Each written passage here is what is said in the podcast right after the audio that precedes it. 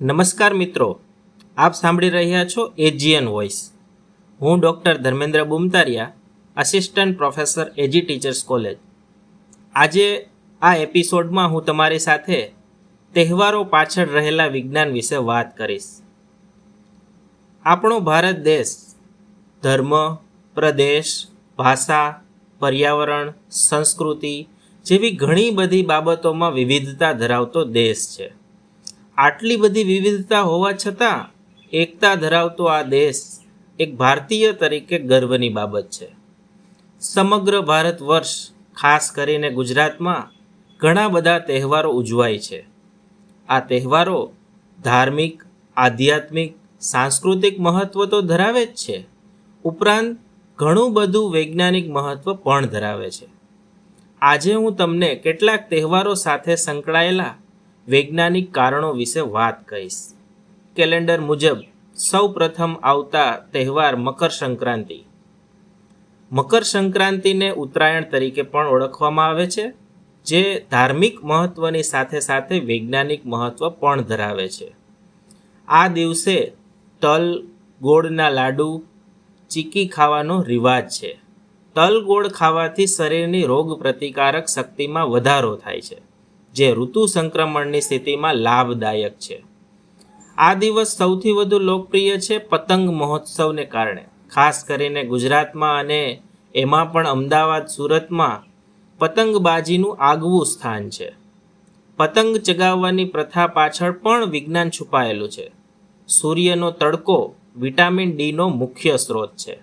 પરંતુ ઠંડીને કારણે લોકો બહાર આવતા નથી હોતા. ત્યારે પતંગ ચગાવવાની, લૂંટવાની કાઈપો છે એ લપેટની બુમરાણ તથા પડોશીનો પતંગ ઉઠતા જ કાપી નાખવાની મજા સૌને ધાબે લઈ આવે છે, જેનાથી સૌ વિટામિન ડી મેળવે છે. તો આ રીતે મકર સંક્રાંતિને સ્વાસ્થ્યવર્ધક તહેવાર પણ કહી શકાય. બીજો તહેવાર હોળી ધૂળેટી. રંગોનો પર્વ એટલે હોળીનો પર્વ. જેમ દિવાળી ગરમ અને ઠંડી ઋતુનો સંધિકાળ કરતો પર્વ છે, તેમ ઠંડી અને ગરમ ઋતુનો સંધિકાળ કરતો પર્વ એટલે હોળી. બંને પર્વ અગ્નિના છે. જ્યારે ગરમી અને ઠંડીના સંધિકાળ વખતે પેદા થતા અસંખ્ય જીવાણુને નષ્ટ કરવાની જરૂરિયાત પડે છે, ત્યારે આ બંનેનું આગમન થાય છે. ભારતીય સંસ્કૃતિમાં જેટલું મહત્ત્વ દિવાળીનું છે તેટલું જ મહત્ત્વ હોળીનું પણ છે. સૂર્યોદય અને સૂર્યાસ્ત વખતે અસંખ્ય હાનિકારક જીવાણુઓ પેદા થતા હોય છે, જેના નાશ માટે આપણે સવાર સાંજ એક નાનકડો દીવો કરતા હોઈએ છીએ, જે આ ફેલાતા જીવાણુના નાશ માટે ઘણું કામ આપે છે. આ જ ક્રિયાનું પુનરાવર્તન આપણે ઋતુઓના સંધિકાળ વખતે મોટા પ્રમાણમાં અગ્નિ પેટાવીએ છીએ અને જંતુઓનો નાશ કરીએ છીએ. નવરાત્રિમાં હવન કરીને અને હોળીમાં અગ્નિ પ્રગટાવીને આ કામ થઈ શકે છે. તેથી જ ફાગણ માસમાં હોળીનું મહત્ત્વ વધી જાય છે. લોકોને આ જ્ઞાન નથી, તેથી આપણા પૂર્વજોએ તેને ધાર્મિક રૂપ આપ્યું છે અને આવનારી ગરમ ઋતુને સહન કરવાનું બળ મળે તે માટે તેમાં આપણે વિવિધ વસ્તુઓ પધરાવીએ છીએ. નાળિયેર, લીમડો, આંબાના મોર, છાણ, કપૂર વગેરે તેમાં પધરાવતા હોઈએ છીએ. આ બધું પધરાવવા પાછળ કારણો છે. આ બધા પદાર્થો ઔષધીય ગુણો ધરાવે છે, જેના કારણે આપણને શુદ્ધતા બક્ષે છે. પહેલાંના જમાનામાં આ રાખ એકબીજા પર ચોળી આ પર્વ મનાવવામાં આવતો હતો. તેથી આ પર્વને ધૂળેટી કહેવામાં આવે છે. આ રાખ ગરમીથી ચામડીનું રક્ષણ કરે છે. આ ઋતુ દરમિયાન શીતળા સીડસ ઓરી, અછબડા જેવા ત્વચાના રોગો ફેલાતા હોય છે. તેના સામે પણ રક્ષણ મળે છે. ઉપરાંત, કેસુડાના પાણીથી રમાતી ધૂળેટી તેમજ કેસુડાનું સ્નાન કરવાથી પણ ગરમીથી થતા તાવ અને ત્વચાના વિવિધ રોગો સામે રક્ષણ મળે છે. હોળીના પર્વ દરમિયાન ખવાતા પદાર્થો જેવા કે જુવારની ધાણી, મકાઈની ધાણી, શેકેલા ચણા, દાળિયા વગેરે સ્નિગ્ધતા વગરના હોય, પચવામાં હલકા હોય છે અને શરીરને બળ પ્રદાન કરે છે. સાકરના હારડા પિત્તનાશક અને ઠંડક અર્પે છે. ખજૂર કફનો નાશ કરીને બળવાન અને પુષ્ટ બનાવે છે. તેમજ શેરડીનો રસ, ભેળવેલી સુવાળી પિત્ત સામક છે. આમ, હોળીનું પર્વ પણ સ્વાસ્થ્યવર્ધક તહેવાર તરીકે કહી શકાય. ત્યાર પછી શ્રાદ્ધ. મિત્રો, શ્રાદ્ધ વિશે ઘણા લોકો અજ્ઞાનતા કહે છે. પણ ના, આ અજ્ઞાનતા નથી. આ એક જાતનું લોકોએ શીખવાડેલું કે આ હિસાબે શ્રાદ્ધ કરાવે. તે આપણે ત્યાં શ્રાદ્ધ સરાવવાનો મોટો ઇતિહાસ છે. સરાવવાનું શું કારણ હતું? શ્રાદ્ધ ક્યારથી ગણાય એ જાણીએ. શ્રાદ્ધ ક્યારથી ગણાય? ભાદરવા સુદ પૂનમથી માંડીને ભાદરવા વદ અમાસ સુધી શ્રાદ્ધ કહેવાય. સોળ દિવસના શ્રાદ્ધ. આપણી પ્રજા બહુ બુદ્ધિશાળી. એટલે શ્રાદ્ધને વૈજ્ઞાનિક ઢબ કઈ રીતે કહી શકાય તે જોઈએ. ભાદરવા મહિનામાં પણ વિવિધ રોગો ફેલાયેલા હોય છે. જેમાં પિત્તનો તાવ કે જેને આપણે મેલેરિયાના તાવ તરીકે ઓળખીએ છીએ તે ખૂબ ફેલાયેલો હોય છે. આ પિત્તના તાવને સમાવવા માટે, સમન ક્રિયા કરવા માટે ઘણા લોકોએ શોધખોળ કરી અને જાણવા મળ્યું કે દૂધ તેનું શામક તરીકે કહી શકાય. એટલે જ આ તહેવાર દરમિયાન દૂધપાક, ખીર, દૂધ અને ખાંડ જેવી વસ્તુઓ ખાવામાં આવે છે. બહુ નોર્મલ લાગે, પણ આપણે કહી શકીએ કે આ બધા પદાર્થો આપણને પિત્તનો નાશ કરવા માટે મદદરૂપ થાય છે. એટલે જ મિત્રો, આપણે શ્રાદ્ધનું મહત્ત્વ સમજવું જોઈએ. શ્રાદ્ધ એ આ રીતે સાંસ્કૃતિક મહત્ત્વની સાથે સાથે વૈજ્ઞાનિક મહત્ત્વ પણ ધરાવે છે. ત્યાર પછીનો એક તહેવાર નવરાત્રિ. હિન્દુ ધર્મમાં રાત્રિનું એક અલગ જ મહત્ત્વ છે. એમાં પણ ખાસ કરીને યોગ ભેગા થતા હોય તેવી રાત્રિઓ.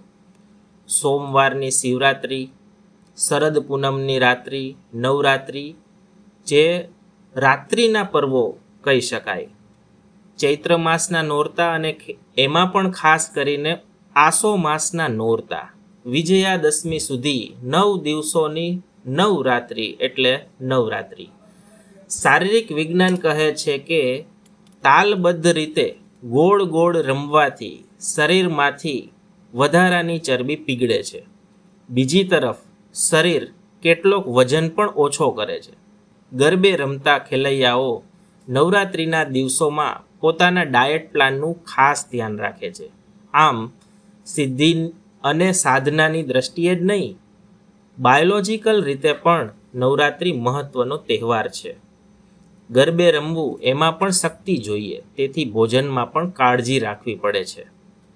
આ રીતે નવરાત્રિ દરમિયાન આપણે ઉર્જાનો સંચય કરીએ છીએ. પૂરા વર્ષ દરમિયાનની ફિટનેસ મેળવીએ છીએ. અને છેલ્લી વાત, ઉપવાસ. હજારો અને સેંકડો વર્ષ પહેલાં સ્થપાયેલા ધર્મોમાં ઉપવાસને સ્થાન મળ્યું છે. હિન્દુ, મુસ્લિમ, જૈન, બૌદ્ધ યહૂદી, ખ્રિસ્તી જેવા તમામ ધર્મોમાં શારીરિક અને આંતરિક શુદ્ધિકરણ માટે ઉપવાસનો આદર કર્યો છે. ત્યાં સુધી કે આજના જે તમામ ફિલોસોફરો પણ મહત્ત્વ સ્વીકારે છે. ઉપવાસના પ્રકારો જુદા જુદા હોઈ શકે. કેટલાક ઉપવાસમાં માત્ર ફરાળી વસ્તુઓ એટલે કે બિનધાન્ય વસ્તુઓ ફળફળાદી ખાવામાં આવે છે. કેટલાક નકોડા ઉપવાસ પણ કરે છે. કેટલાક માત્ર એક ટંક ભોજન મેળવી અને ઉપવાસ કરતા હોય છે. ઉપવાસનું વૈજ્ઞાનિક રીતે મૂલ્યાંકન કરવું આવશ્યક છે. તે માટે જાણવું જરૂરી છે કે ઉપવાસની આપણા શરીર પર સી અસર પડે છે. છેલ્લા કેટલાક દાયકાઓમાં ઉપવાસ વિશે અનેક વૈજ્ઞાનિક સંશોધનો થયા છે. રિસર્ચ પેપરો બહાર પડ્યા છે. અને એમાં પુરવાર થયું છે કે ઉપવાસની શરીર પર સૌ પ્રથમ અસર પડે છે કે આપણા શરીરમાં જમા થયેલ કાર્બોહાઈડ્રેટ વપરાઈ જાય છે. આપણે ત્રણ વખત જમવાની આદત પાડી હોવાને કારણે ખોરાક પણ વધુ પ્રમાણમાં ઉપલબ્ધ થયો હોય. એટલે આપણું શરીર એ કાર્બોહાઈડ્રેટ આપણા શરીરના સ્નાયુઓ તેમજ લીવરમાં જમા થાય છે. આ જમા થયેલો વધારાનો કાર્બોહાઈડ્રેટ જેને આપણે કાર્બ્સ કહી શકીએ તે વાપરવો ખૂબ જ જરૂરી બને છે અને ઉપવાસ દ્વારા એ વધારાનો ગ્લાયકોજન કે ચરબી દૂર થાય છે અને પરિણામે માણસને ભવિષ્યમાં થનારા ગંભીર રોગો, જેમ કે મધુપ્રમેહ જેને ડાયાબિટીસ કહીએ છીએ, કે બ્લડ પ્રેશરના રોગો, એ રોગોમાંથી પણ આપણને મુક્તિ મળી શકે છે. વૈજ્ઞાનિક સંશોધનોમાં એ પુરવાર થયું છે કે ઉપવાસ કરવાથી કેન્સર જેવા રોગો પણ મટાડી શકાયા છે. ભૂખ્યા રહેવાથી ભગવાન મળે, એ દાવાઓ અગાઉ થતા હતા અને થાય છે. વળી વધુ ભૂખ્યા રહેવાના શારીરિક ગેરફાયદા પણ છે. એટલે કેટલા ઉપવાસ કરવા, કેટલા પ્રમાણમાં કરવા, એ જાણવું જરૂરી બને છે. ઉપવાસની ક્ષમતા અને જરૂરિયાત વ્યક્તિ પ્રમાણે બદલાતી હોય છે. આપણા કામનો પ્રકાર, આપણા જીવન વ્યાપનનો પ્રકાર પણ એની સાથે જોડાયેલું છે. શ્રમિકો માટે વધુ ઉપવાસ નકારાત્મક પુરવાર થયા છે, પણ બેઠાડુ લોકો માટે તે ફાયદાકારક છે. આમ, વ્યક્તિએ વ્યક્તિએ કામના પ્રકારને આધારે ઉપવાસ જરૂરિયાત મુજબ કરવા જોઈએ. આજકાલ લોકો ઇન્ટરમિનન્ટ ફાસ્ટિંગ કરે છે, જેમાં અમુક કલાકો સુધી અમુક ફળ કે સૂપ જ લેવાની છૂટ હોય છે. ઘણા લોકો ઉપવાસમાં પાણી પણ પીતા નથી, જેને આપણે નકોડા ઉપવાસ કહી શકીએ. પણ તે વધુ લાંબા કલાકો પડાય તો શરીરમાં પાણી ઘટી જાય છે. ક્યારેક આ સ્થિતિ ઘાતક પણ બની શકે છે. એટલે ઉપવાસમાં જરૂરી પાણી પીવું જોઈએ. પાણી પીવાથી ફાયદા થાય છે. લોહીનું પરિભ્રમણ થાય છે, શરીરના કોષો ભીના થાય છે. પાણી વગરના ઉપવાસ માત્ર શરીરને કષ્ટ આપે છે. ઉપવાસની બાબતમાં કોઈ પણ પ્રકારનો અતિરેક નુકસાનકારક છે. પણ બે ત્રણ દિવસના ઉપવાસથી કોઈ મરી જતું નથી. કોઈક અપવાદ સિવાય, પરંતુ વધુ જમીને તો ચોક્કસ વધુ લોકો મરે જ છે. મરે નહીં તો માંદા તો પડે જ છે. એટલે આપણે ઉપવાસના મહત્ત્વને સમજવું જોઈએ. તો મિત્રો, આપણે જોયું કે આપણા ભારતીય સંસ્કૃતિમાં ઉજવાતા તહેવારો આધ્યાત્મિક, સાંસ્કૃતિક ધાર્મિક મહત્ત્વ તો ધરાવે જ છે. તેની સાથે સાથે વૈજ્ઞાનિક મહત્ત્વ પણ ધરાવે છે. તો આપણે આ તહેવારો પાછળ રહેલા વૈજ્ઞાનિક કારણોને સમજીએ, અન્ય વ્યક્તિઓને પહોંચાડીએ અને આપણું સ્વાસ્થ્ય સારું કરીએ. ધન્યવાદ.